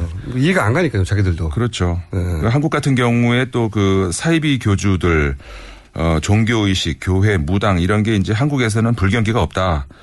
아, 그런 한국에서 이, 이 주장이 모든 의심을 풀어주지는 못할 것이다. 뭐 이런 내용 그런 거 있었고요. 그 한국에서 대학 졸업장이 엄청난 가치를 발휘하는데 입학 절차 무시하고 딸을 명문 대학에 입학시켰다. 이걸로 인해서 이제 한국인들이 분노가 커지고 있다. 이런 내용들, 이런 보도들이 또 있었습니다. 음, 대학 졸업장이 엄청난 가치를 발휘했던 적이 있긴 있죠. 네, 이건 아닌데, 여하간 불공평하다, 불공정하다. 네. 군대하고 대학 입시를 건들면, 이거. 그 점을 얘기한 것 같습니다. 네, 그 점을 네. 이야기한 것 같죠. 네. 근데 이제 스테골름 신드롬만으로 이제 설명될 수 없는 게 이렇게 되면 피해자라는 얘기인데, 지금, 어, 최태민 씨 이부 아들인 그 조순재 씨가 남긴 녹취록을 봐도 기본적으로 박근혜 대통령도 최태민 씨가 재산을 대리 관리하는 것을 필요로 했다 이런 얘기 나오거든요. 네, 단순하게 인질이었다기보다는 어, 상호 필요로 한 점이 있었던 것 같아요. 네. 네. 그게 거기까지는 뭐 이해할 수 없겠죠. 어, 프랑스 언론들은. 네. 미국 언론들이나 다른 나라 언론들은 자국의 이익의 관점에서 뭐 중국도 마찬가지일 테고. 네, 그렇죠. 어, 일본이나 중국, 미국 언론들 특히 이제 그 자국의 그 이익 관계 이런 데 이제 주목을 많이 했는데 미국 같은 경우에 워싱턴 포스트지가 이제 그런 보도를 내놨어요. 이번 사태로 인해서 미국 입장에서는 분명 손해가 있을 것이다. 아, 그 이유가 뭐냐면은 그 지금까지 한국의 이제 그 박근혜 정부가 미국이 설득을 해가지고 위안부 문제라든가 이런 것들을 일본에 양보를 했다. 아, 그래서 이제 북한 대북 정책 같은 것들도 어, 미국이 원하는 그런 쪽으로 왔는데 이렇게 그리고 이제 미사일 방어 체계 저 체계 추진 문제라든가 아, 미국이 원하는 쪽으로 왔는데 이번 스캔들로 인해 가지고 미국 입장에서는 굉장히 이게 다시 원점으로 갈 거 아니냐 우려스러운 입장이 됐다. 어, 뭐, 차기 미국 대통령이 굉장히 그 야시아에서 골칫거리 문제를 하나 안았다.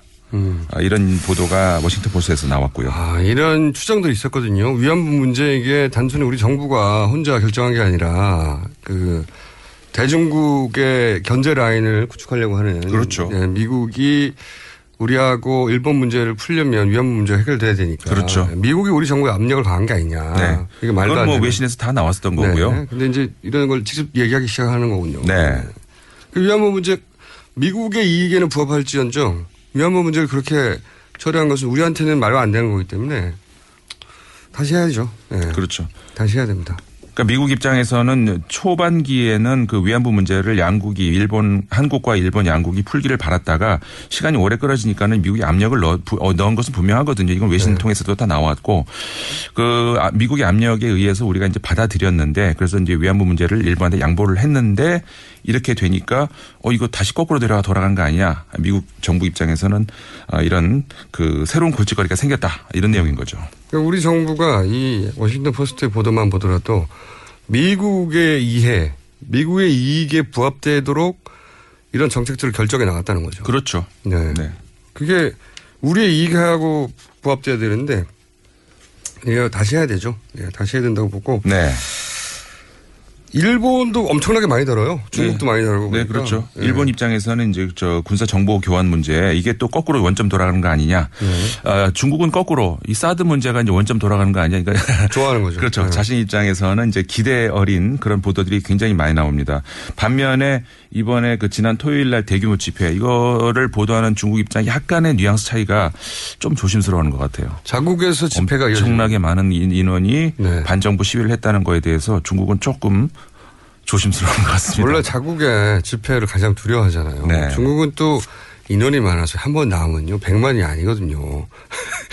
우리가 100만이죠. 무시무시하죠. 그래서 집회 보도는 항상 보면 중국은 그 조심스럽게 네. 일본도 어마어마한 양을 쏟아냈거든요. 그렇죠. 저도 일본 언론과 인터뷰 몇 번 했습니다. 이, 이 대목에서 한번 국제적인 언론이라는 걸 다시 한번 얘기하고. 근데 굉장히 뭐랄까요. 우리보다 훨씬 더 자세히 보다는 측면도 있어요. 네. 우리 언론보다. 근데 그, 그 각도, 보도에 나가는 각도를 보면 이런 문제의식이 있는 것 같아요. 어, 저도 그런 질문도 여러 번 받았는데 그 일본, 저 인터뷰했던 네. 그 저널리스트들이 쭉 설명을 듣고도 이해가 안 가. 다 알겠는데 한국이 무슨 아프리카의 그런 나라가 아니지 않냐. 이 정도로 개인이 전행을 하면 알겠다 다. 뭐 무당 뭐 다 알겠는데 샤머니즘. 그러면 시스템이 그걸 막아줄 수 있지 않냐 한국 같은 정도면 이 대목을 이해 못 하더라고요. 그래서 이제 이게 한국 정치의 오랜 병폐가 아니겠느냐. 이거는 한 명의 개인의 어떤 일탈이라고 한 대, 그 대통령의 일탈이라고 어, 볼 수가 있겠는가. 이제 그런 지적들이 많이 또 나오거든요. 그러니까는 그 교도통신 같은 경우 일본에서도 이제 9일자의 그런 어, 얘기가 나왔어요. 그러니까는 그 대통령의 말 한마디로 결정하는 그 정치 구도 이게 이제 한국에서의 어떤 저 정치 구도인데 여기에서 아무 직함 없는 민간인이 어, 영향력을 행사했다는 거. 이게 이제 믿을 수가 없는 일이다. 이- 이번 기회에 모든 책임질 각오라고 대통령이 말을 했다면 어, 스스로 물러나야 된다. 이런 사설이 나왔고요. 그 시 간이 거의 다 돼가지고 네. 오늘은 외신은 더 많습니다. 아직 알려드리자는. 근데 제가 이 얘기를 드린 이유가 뭐냐면 한국에도 시스템 있습니다. 네. 민정수석이라고요. 민정수석도 같은 편이었다. 알고도 막지 못했다. 제가 이 얘기를 해줘도 네. 그것도 못 믿더라고요. 자, 다시 한번 우병우 민정수석에 대한 수사를 촉구하는 바입니다. 오늘 여기까지 하겠습니다. 네. 지금까지 르몽드 디플로마티급 전 편집위원 임상훈 소장님이었습니다. 감사합니다. 네, 감사합니다.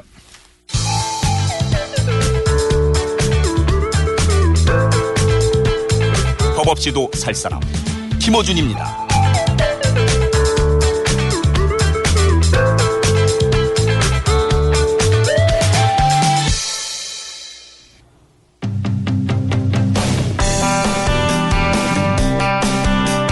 최선실 뉴스 가운데 최근 병원 의사들이 갑자기 대거 등장하기 시작했습니다.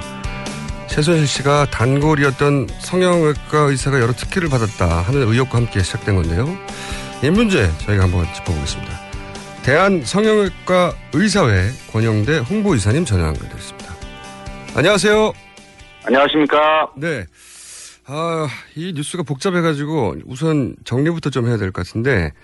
네. 어, 이 보도가 처음 나온 게 이제 당사자 해명이 계속 바뀌어가지고 왔다 갔다 했는데 좀 최근 정리한 걸 보면 네네. 어, 김영재 원장이 서울대병원 네네. 강남센터 성형외과 외래 교수가 됐는데 이게 네네.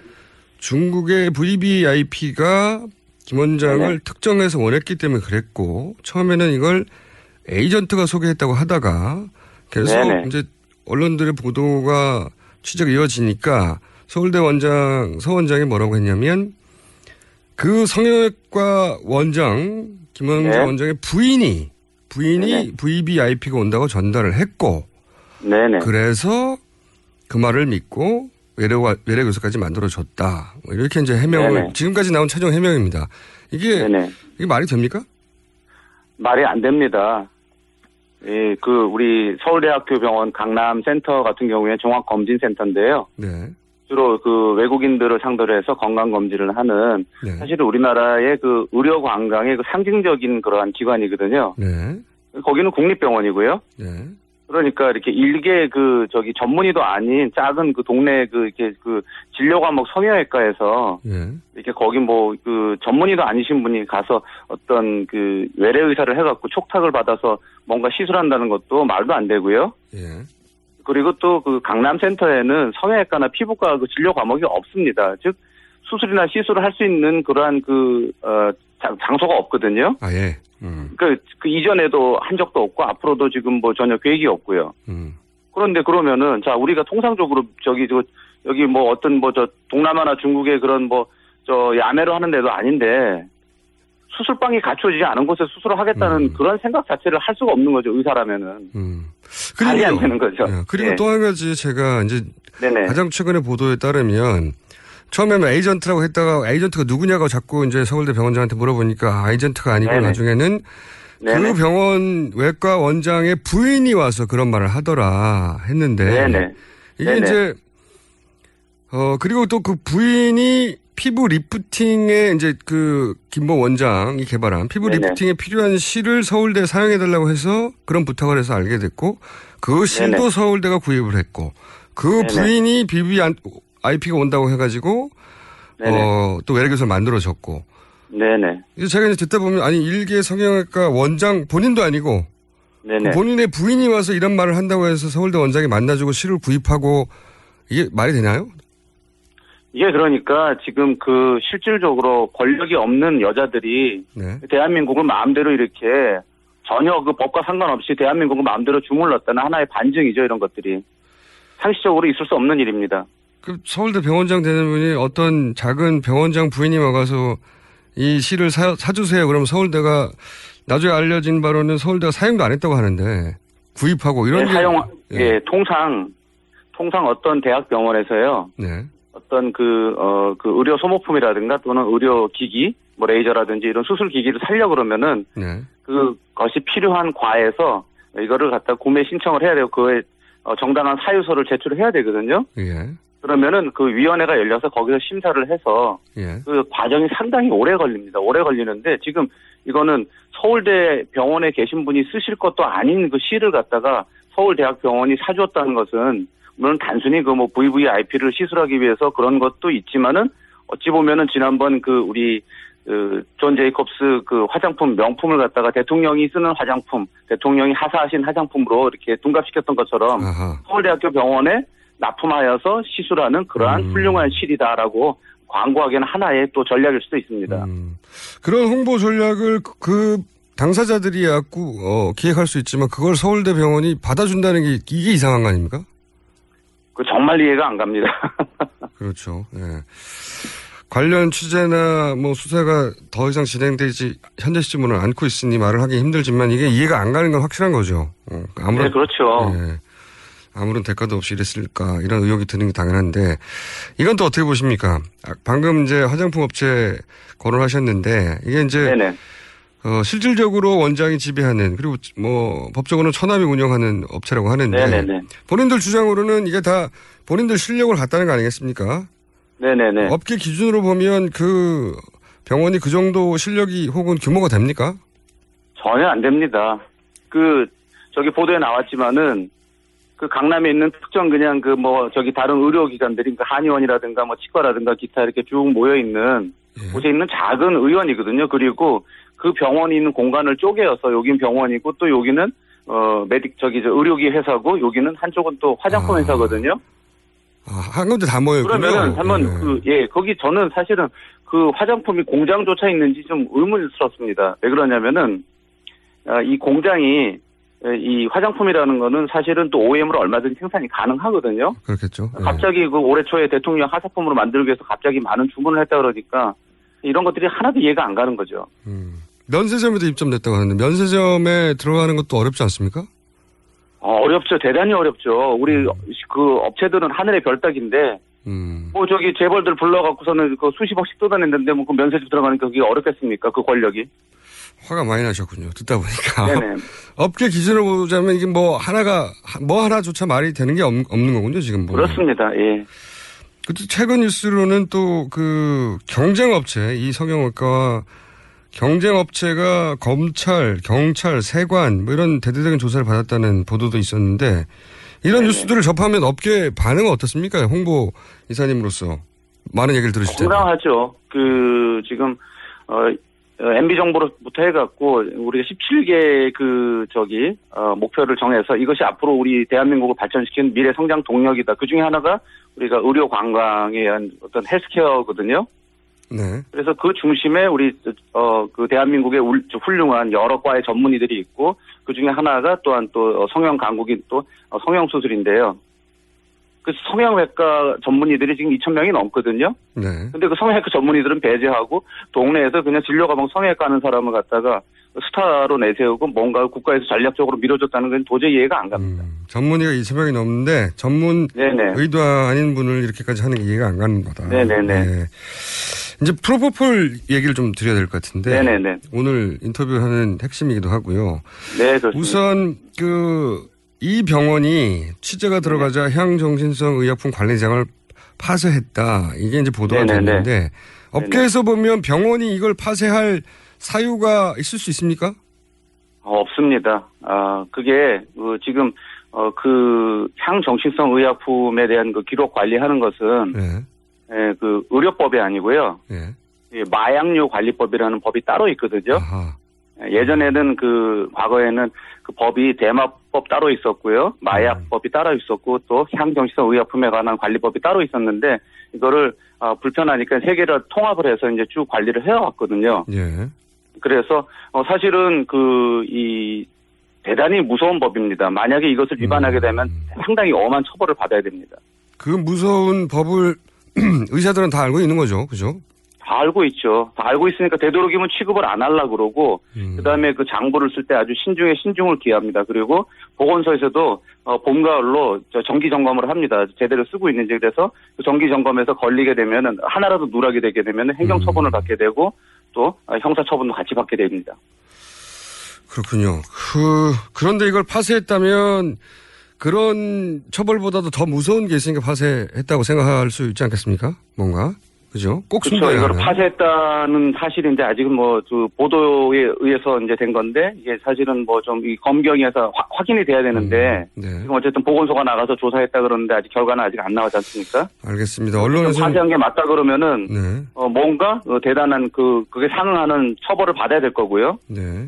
두 번째는 어쨌든 그거를 파쇄할 정도로 뭔가 절박한 어, 다른 사유가 있었을 것이다. 그걸 외부에서 뭐 지시를 내렸을 수도 있고 내부적으로 자기가 무언가 지금 불법적인 행위를 감추기 위해서 파쇄를 했을 수도 있겠다라고 추정을 할 수가 있겠죠. 그렇죠. 그 마약류 관리법으로 인한 처벌보다 더 무서운 뭔가가 두려워서 파쇄했다고 생각하는 게 합리적인데, 근데 네네. 이제 언론 보도에 따르면 이제 한 공장에서만 받은 게 그렇습니다. 다른 공장에서 받은 건 아직 취재가 안 됐나 본데, 한 공장에서 받은 양으로 따졌을 때, 뭐 2013년 한 해 분량으로도 최대 9천 명이 진료할 혹은 네네네. 한 2천여 명이 소위 우유 주사로 사용할 정도의 분량이다 이런 보도가 있었지 않습니까?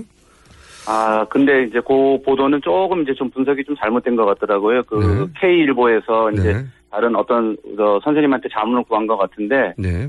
너무 조금은 좀 지나치게 이제 그 과다 계상한 것 같고요. 그렇군요. 예. 이 병원 보면은 지금 그 뭐 1,500개, 1,000개, 500개, 1,000개. 그 결국은 그 1년에 보면 평, 저, 통상 한 1,000개 정도 이렇게 입고가 돼 있거든요. 그 공장에서. 한 공장에서만 회사에서요? 그렇다는 거죠, 일단. 예. 네네, 뭐. 근데 통상적으로는 저희가 의사들이 있을 때 뭐 여러 군데서 이거는 물건을 받는 게 아니고. 그렇군요. 보통 제약회사 한 군데만 하기 때문에 아마 이것이 전부가 아닌가 생각을 하는데요. 네. 우리가 어, 천 개를 썼다 그러면은 통상 저희가 이제 그 토요일까지 이제 진료를 하고 일요일 날은 진료를 안 하니까 예. 그러면은 한 달에 25일을 갖다 일을 한다고 했을 때 그럼 한 달 평균적으로 한 83.3개 정도를 쓴다고 봐야 되고 그리고 어 25일을 또 나누면은 그 하루 평균 한 3.3개 정도를 쓴다고 지금 이 계산이 되거든요. 네네. 예. 그러면은 어 이것이 저 3.3개면은 그러면은 이게 보통 한 개를 네. 한 개를 그 수술할 때 한 명한테 쓴다고 봐야 되면 평균 그러면은 그런 이것이 필요한 수술이나 시술이 하루에 한 세명에서네 명 정도 있었다라는 걸 갖다 추정할 수가 있겠죠. 음. 그 정도, 그러니까 요 양만 가지고 이게 과도한 양이라고 단정하기는 어렵다는 말씀이시네요. 한마디로. 어, 그 과도한 양이라고 단정하기는 예, 어려운데요. 네. 통상적으로 그 우리가 수술이 그렇게 뭐 성형외과에서 그렇게 수술이 아주 뭐 이렇게 그 소위 뭐 광고하듯이 수술이 엄청 많은 게 아니거든요. 음. 하루에 뭐 잘해야 한 명에서 두 명 정도고 아, 우리가 겨울철 이제 그 이렇게 환자들이 어뭐 입학과 졸업을 하고 그리고 또 한 해 마무리가 되니까 어, 자기를 다음 또 새해를 맞이하기 위해서 뭔가 좀 바꾸기 위해서 어, 수술하는 분들이 많기 때문에 겨울철에 좀 늘어나도 음. 다른 그 평균적으로 그게 많지 않거든요. 그러면 하루, 하루도 빠지지, 빠지지 않고 서너 명을 수술했다는 숫자로 계산이 되는데 그렇게 따지면 이 양이 많은 거군요. 어, 그 만약에 지금 4년 동안 그렇게 수술을 했으면 이 병원이 이 정도 아니죠. 그 소위 말해서 강남에다가 빌딩을 올리죠. 그 정도로 수술했으면. 그러면 이 나머지 네. 양은 어디로 갔을까요? 글쎄요. 그래서 이제 그 부분에 대해서는 지금 여러 가지 의심되는 정황들이 많으니까 이거는 조금은 좀 조사를 어, 좀 해볼 필요가 있다고 생각이 듭니다. 그, 그, 저도 이제 하도 궁금해가지고 여러 군데 네네. 여쭤봤는데 뭐 이- 이게 네네. 이제 단정할 수는 없지만 성형외과 의사들의 입장에서는 이게 우유 주사를 가지고 장사한 거 아닐까 이런 얘기도 하던데 뭐 그럴 만한 의심할 만한 정황도 됩니다. 예. 그러니까 이게 이렇게 수술용으로 쓴 게 아니라 네네. 그 약을 이제 기록은 다르게 해놓고 어 누군가에게 공급한 거 아니냐 이런 의혹인 거죠. 예, 지금 그 우리 그 마약류 관리법에 의하면은 첫째 그 이 약을 쓸 때는 반드시 차트에다가 네. 그 환자 차트에다가 그 얼마의 용량을 썼다고 쓰게 돼 있고요. 네. 쓰다가 남은 거는 따로 보관했다가 나중에 그 폐기를 해야 되는데 반드시 그 관할 보건소에다 검사를 맡아야 됩니다. 음. 어, 그리고 이것을 어겼을 경우에는 이 법을 어겼을 경우에는 2년 이하의 징역이나 2천만 원 이하의 벌금 아주 그거는 중범죄거든요. 음. 그렇군요.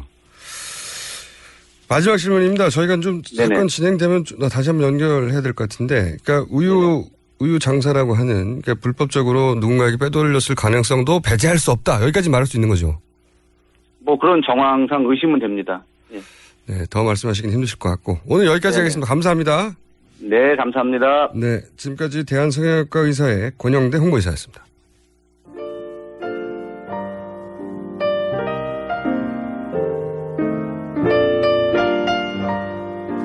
예, 불편한 AS. 불편하다기보다는 불친절한 AS죠. 네. 저는 불편하지 않습니다. 아, 포골드 피플이라는 분이 청수 안녕 반가웠어요. 네, 안녕이라고 저한테 하신 분이 여러 분 계셨는데 그 중에 한 분인가 봅니다. 주변 고깃집이 피해를 봤다고 합니다. 고기가 다 팔려서. 어, 미모 우먼께서 청수님 몸 조심하세요. 요즘. 네. 감사합니다. 오늘 여기까지 하겠고요. 네. 촛불 집회가 이거 한 번도 끝나지 않을 것 같죠? 다음에도 보시면 안녕이라고 해주세요.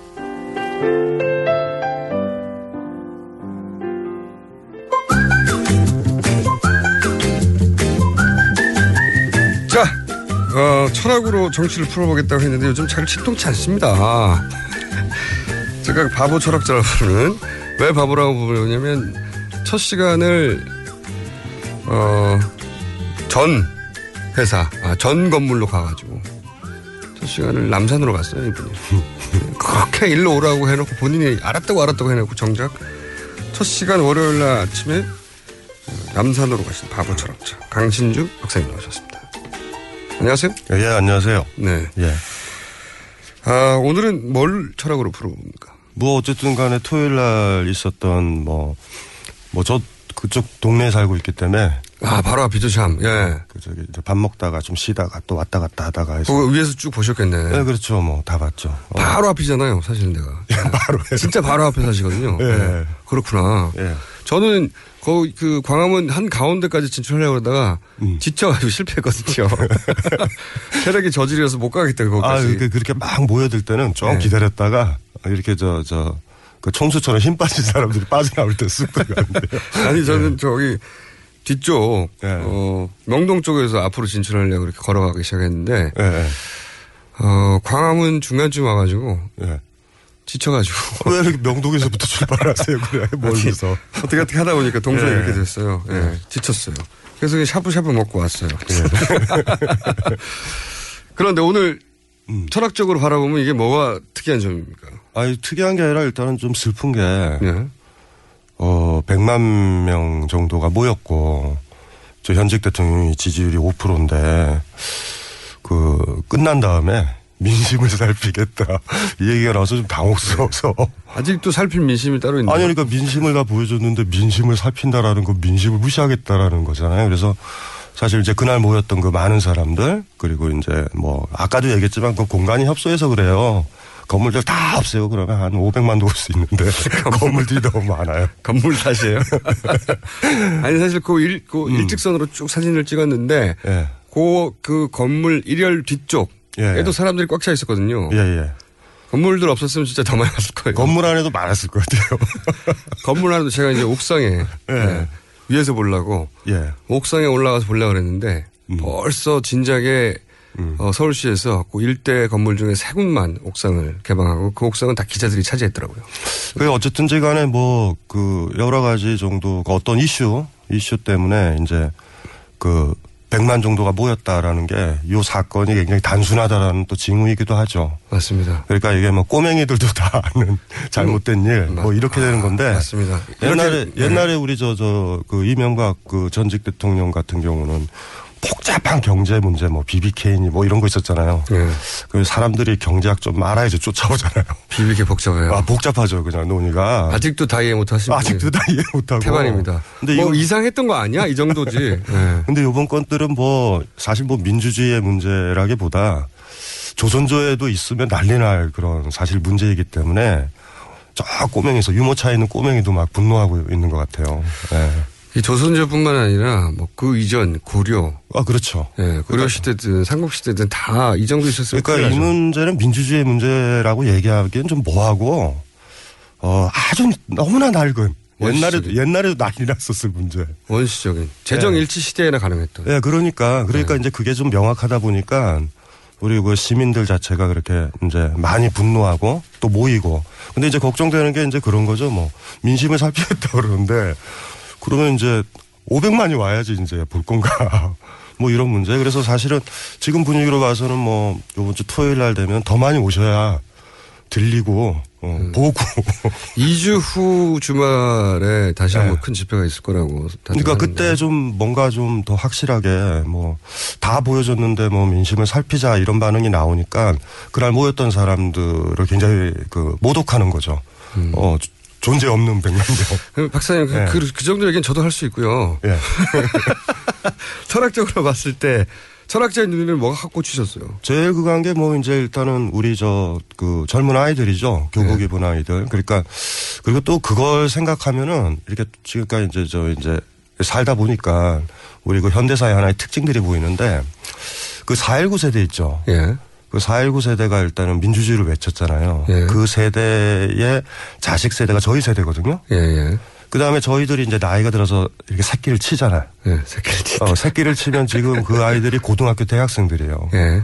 그래서 보면 아 이렇게 주기를 타는구나. 아, 30년. 419 세대의 자녀들이 거리를 나왔다. 아. 그러니까 아니 아니죠. 419 세대들이 예전에 직선제 예. 1980년대 후반 88년도에 그때 전두환 독재 때 직선제를 간절했고 그 아이 그 사람들이 또 아이를 낳은 사람들이 나오는 거죠. 그래서 이게 음. 야 교육이 중요하구나. 그래서 더 희망적인 건 저 젊은 중고등학교 아이들이 나중에 어머니 아버지가 됐을 때 그때 되면은 우리 사회가 밝겠다. 그런 대, 대형 집회 25년 주기설 이런 거 말씀하시는 어, 거예요? 그런 거죠. 그 주- 아니 그런데 그게 그 밥상머리 교육이 얼마나 중요한데요. 예. 어, 진보적이고 민주적인 아버지가 TV 보면서 죽일 놈 살릴 놈 이러면은 애들이 꼬맹이 때부터 이렇게 듣고 있는다고요.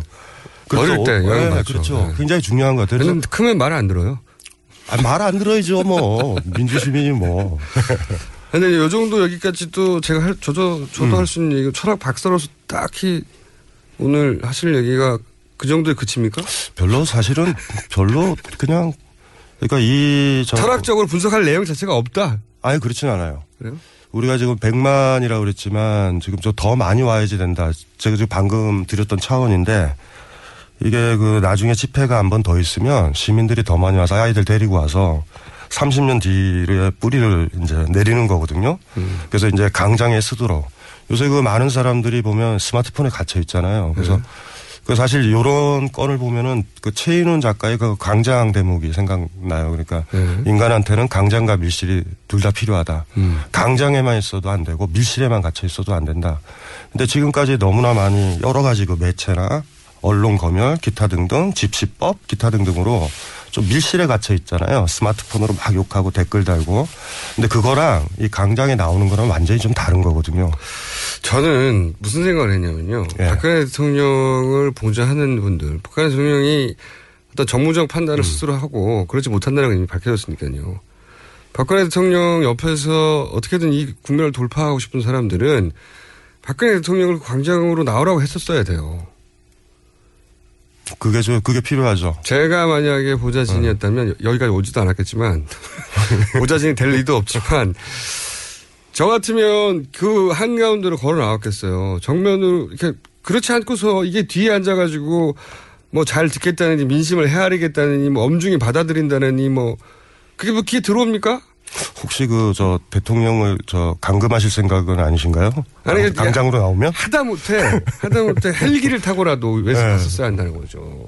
아유, 그럴 그게 없죠. 그랬으면 지금. 네. 그럴 예. 정신이 있었으면 이렇게 하지 않았겠죠. 그리고 뭐 저기 얼마 뭐 보도들은 뭐 뭐 어, 잠을 잘 주무신다 이러지만 실제적으로 잠을 잘 주무시겠어요?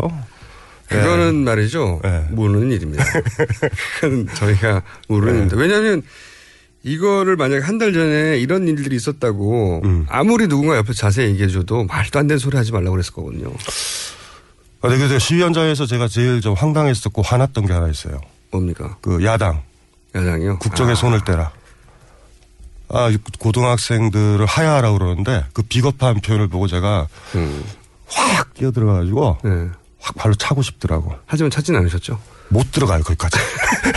아니, 그래서 다 그런데 그렇게 숟가락을 얹으려는 그 몇몇 사람들 보고 아주 비겁하잖아요. 국정에 손을 떼라라는 그 표현을 아주 묘하게 써가지고 와서 거기 그 중고등학교 아이들은 하야해라, 퇴진해라 이러는데 아주 부드럽게 국정에 손을 떼라 하고 피켓 들고 있는 걸 보고서 와, 저, 저 진짜 야권 지금 이 국면에서 그러니까요. 진짜 숟가락 얹은다 이런 느낌. 그걸로 인해서 본인들이 네. 받을 혹시 좀 더 센 주장을 했다가 역풍을 입지 않을까 하는 두려움 또는 그렇죠. 본인들이 이제 현실 정치이니까 우리는 어쨌든 수습해야 돼 이런 책임감 이해 못해서가 아니라 아니 현직 대통령이랑 뭐가 차이 있어요? 이해 못해서가 아니라 그러니까 그 공적인 게 아니라 사적인 게 매몰돼 가지고 그렇게 있는 거와 자기 사적인 이익과 정치적 관계를 계산하는 야권을 보니까 그 다음 집회 때는 그 사람들 못 오게 해야 된다고. 아 지도자면 더 세게 얘기를 해야 될 텐데 숟가락을 조용히 얹는 모습을 보면 저것들은 정체가 도대체 뭐냐 이런 생각이 들더라고요. 국민들한테 질질 끌려오는 중이에요. 질질 사실은 질질? 끌려만 와도 될 것 같은데 나중에 결정적인 순간에 국민들을 버릴 것 같아요 느낌이. 무서워서. 어, 아니요. 자기들 이득 때문에. 어, 몸보신만 몸보신 하느라고 그게 좀 걱정이 돼서 다음에는 그들이 정치를 잘했고 견제를 잘했다고 한다면 어쩌면 이런 것들은 미리미리 폭로되고 시민들이 추운데 안 나왔을 거예요.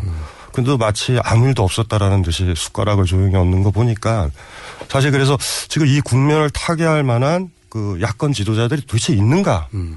그 잘못하면 국민들만 좀 더 고생하겠다 이런 느낌도 좀 들어요. 예. 아, 강신주 철학 박사님께서 오늘은 아무나 할 수 있는 이야기. 우리가 이미 예전에 다 했던 이야기. 철학적 접근을 넘는 이야기. 하지만 현장에 가신 분으로서 하지 않을 수 없었던 이야기. 예. 들어봤습니다. 강신주 철학 박사님이었고요. 저는 오늘 여기까지 하겠습니다. 김호준이었고요. 내일 또 다시 돌아올 겁니다. 안녕.